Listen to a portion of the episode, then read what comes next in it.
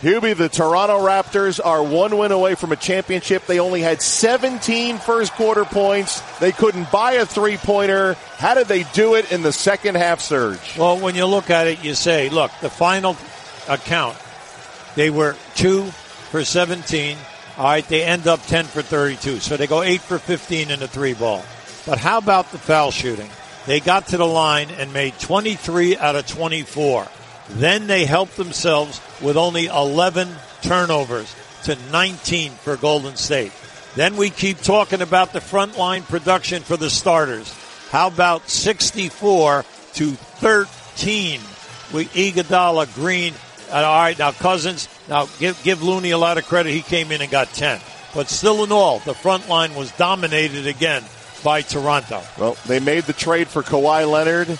He carried them through the postseason when they needed him most in the second half. He delivered again. Well, look, uh, we, we said coming in, he's been going to the line 13, 14 times a game.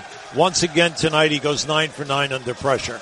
The thing you like about him is, hey, he's 11 for 22, so he shoots 50%. He's 5 for 9 and threes. He's better than 50%. Then he goes to the line, he's 9 for 9.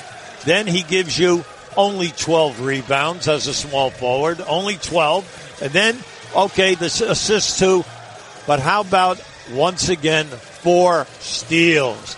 He he takes takes all the plus statistics right across the board in his favor. The Toronto Raptors a 3-1 series lead, a second half comeback. They take game 4 in Oakland, 105 to 92. For Hubie Brown, I'm Marc Kestecher, right here on your home for the NBA Finals, ESPN Radio and the ESPN app.